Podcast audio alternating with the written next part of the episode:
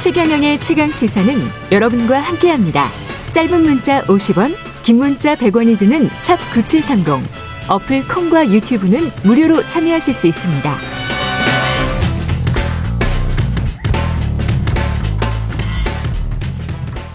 네, 일제 강제 동원 피해자 배상 문제 관련해서 정부가 최종 방안 내놨는데요. 이번에는 피해자 측 입장 들어보겠습니다. 강제 동원 피해자 지원 단체죠. 민족문제연구소의 김영환 대외 협력 실장 연결돼 있습니다. 안녕하세요. 네, 안녕하세요. 민족문제연구소 김영환입니다. 예, 방금 이제 정진석 비대위원장의 이야기를 쭉 들어 들으셨어요, 혹시? 네, 들었습니다. 예. 어떻게 평가를 하세요? 정부가 내놓은 최종안은? 어, 먼저 이 최종안은 사실은 평생을 걸쳐 강제동원 피해자들이 싸워서 음. 쟁취한 2018년의 대법원 판결의 그런 역사적인 의미, 그것을 윤석열 정부가 나서서, 어, 어떤 무력화시킨, 그리고 일본의 기업을 완벽하게 면책시켜주는 부끄러운 그런 방안이라고 생각을 하고요. 예.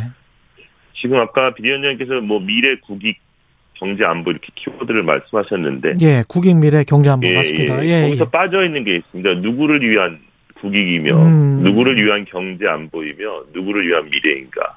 음. 뭐 피해자들의 인권은 완벽하게 빠져 있습니다. 그리고 예. 이분들이 어제 청와대 청와대 대통령실의 고위 관계자 아마 김태 차장님이라고 생각이 드는데 기본적으로 갖고 있는 인식이 저는 심각하게 문제가 있다고 생각을 하는데요. 음.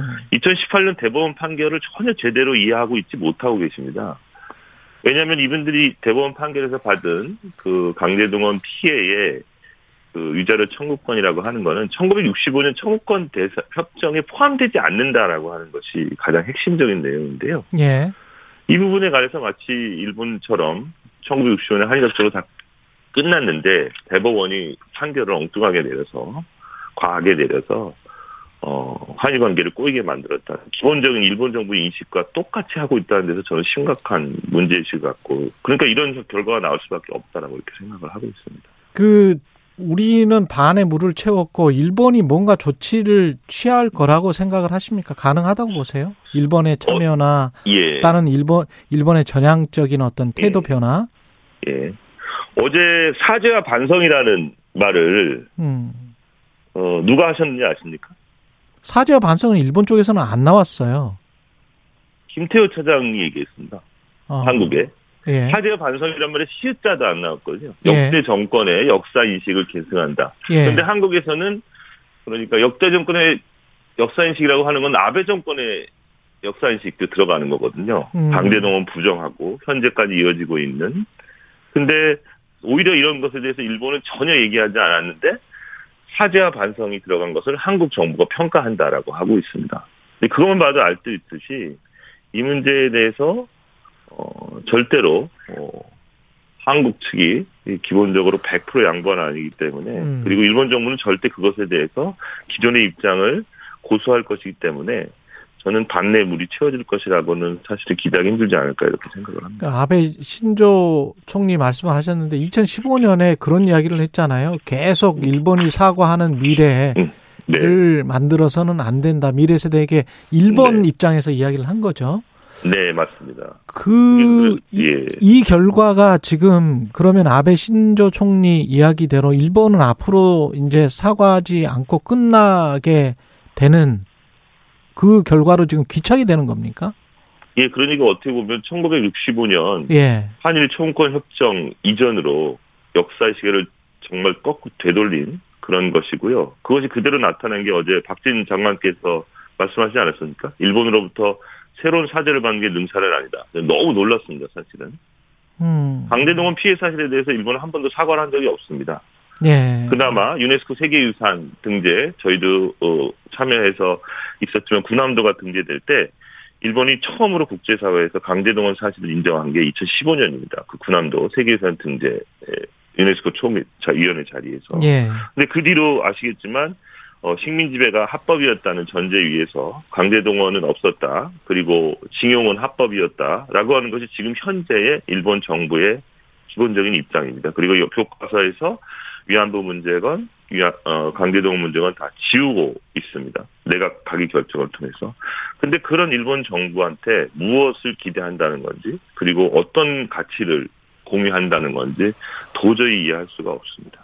일본은 사죄한다고 얘기하지 않는데 음. 한국이 나서서 저건 사죄와 반성인다라고 국어라는 꼴에 지나지 않습니다. 근데 여론이 안 좋을 게 뻔한데 정부 네. 또는 대통령이 서둘러 결론을 낸 이유는 뭘까요?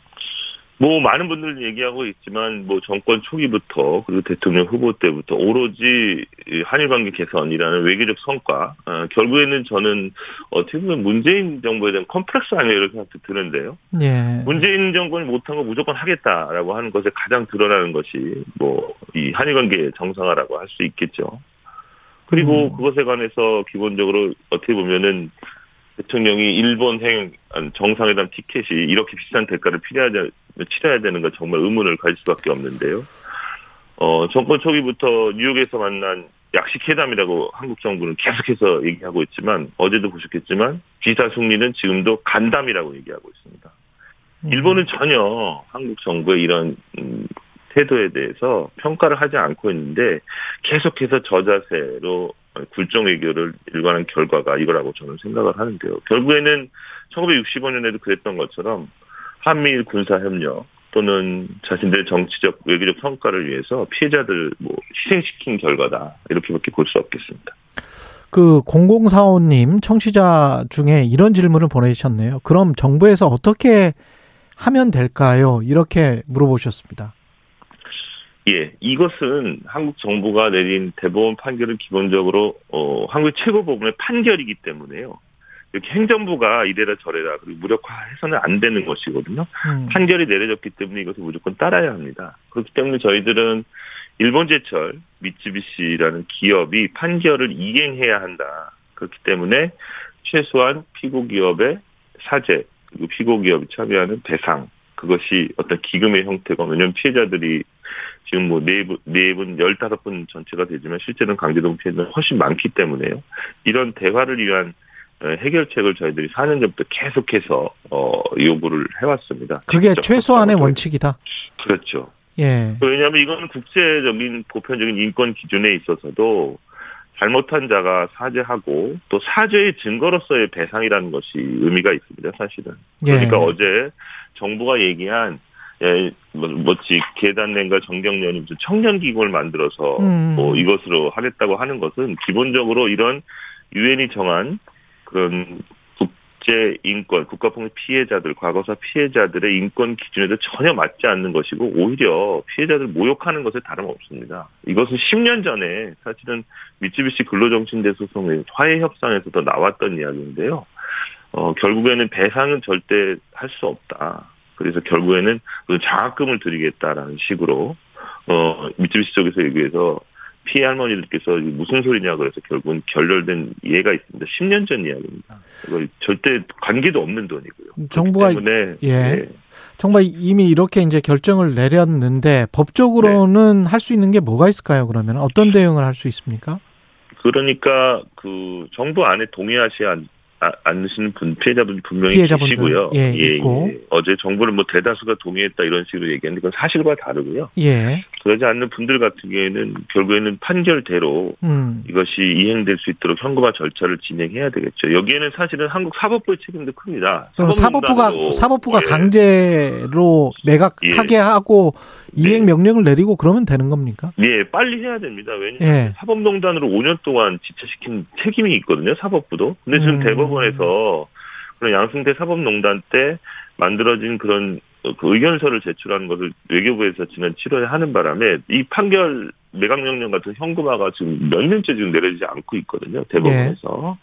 그래서 사법부가 빨리 판결을 내리고 그런 분들에 관해서는 어, 판결대로 집행하는 것이 필요할 것이고요. 그리고 정부가 정말 거기까지 가서는 안 되겠지만 피해자들 계속 설득하겠다라고 얘기하는데 결국에는 그렇죠. 네. 어 저는 뭐 어떻게 보면 그 고령인 피해자들에게 아니 유족들에게 지금 돌아가시 전에 아무 돈이나 받으시라고 사실은 뭐 회유에 가깝다고 저는 생각을 하는데요. 음. 음 그런 분들에게 결국에는 거부하신 분들 공탁시킨다고 하는데 거기에 대해서는 음, 법적으로 그 공탁이 유효한지 그리고 강제동원 피해자 지원재단이 피해자를 지원하는 것이 아니라 이런 식으로 피해자를 청산하는 것이 과연 적법한 것인지 하여튼 모든 수단을 동원해서 법적인 절차를 진행할 예정입니다. 알겠습니다. 여기까지 듣겠습니다. 민족문제연구소의 김영환 대외협력실장이었습니다. 고맙습니다, 실장님. 네, 고맙습니다. 네, KBS 일라디오 최경련의 최강시사 2부는 여기까지고요. 잠시 후 김재원 전 국민의힘 최고위원 만납니다.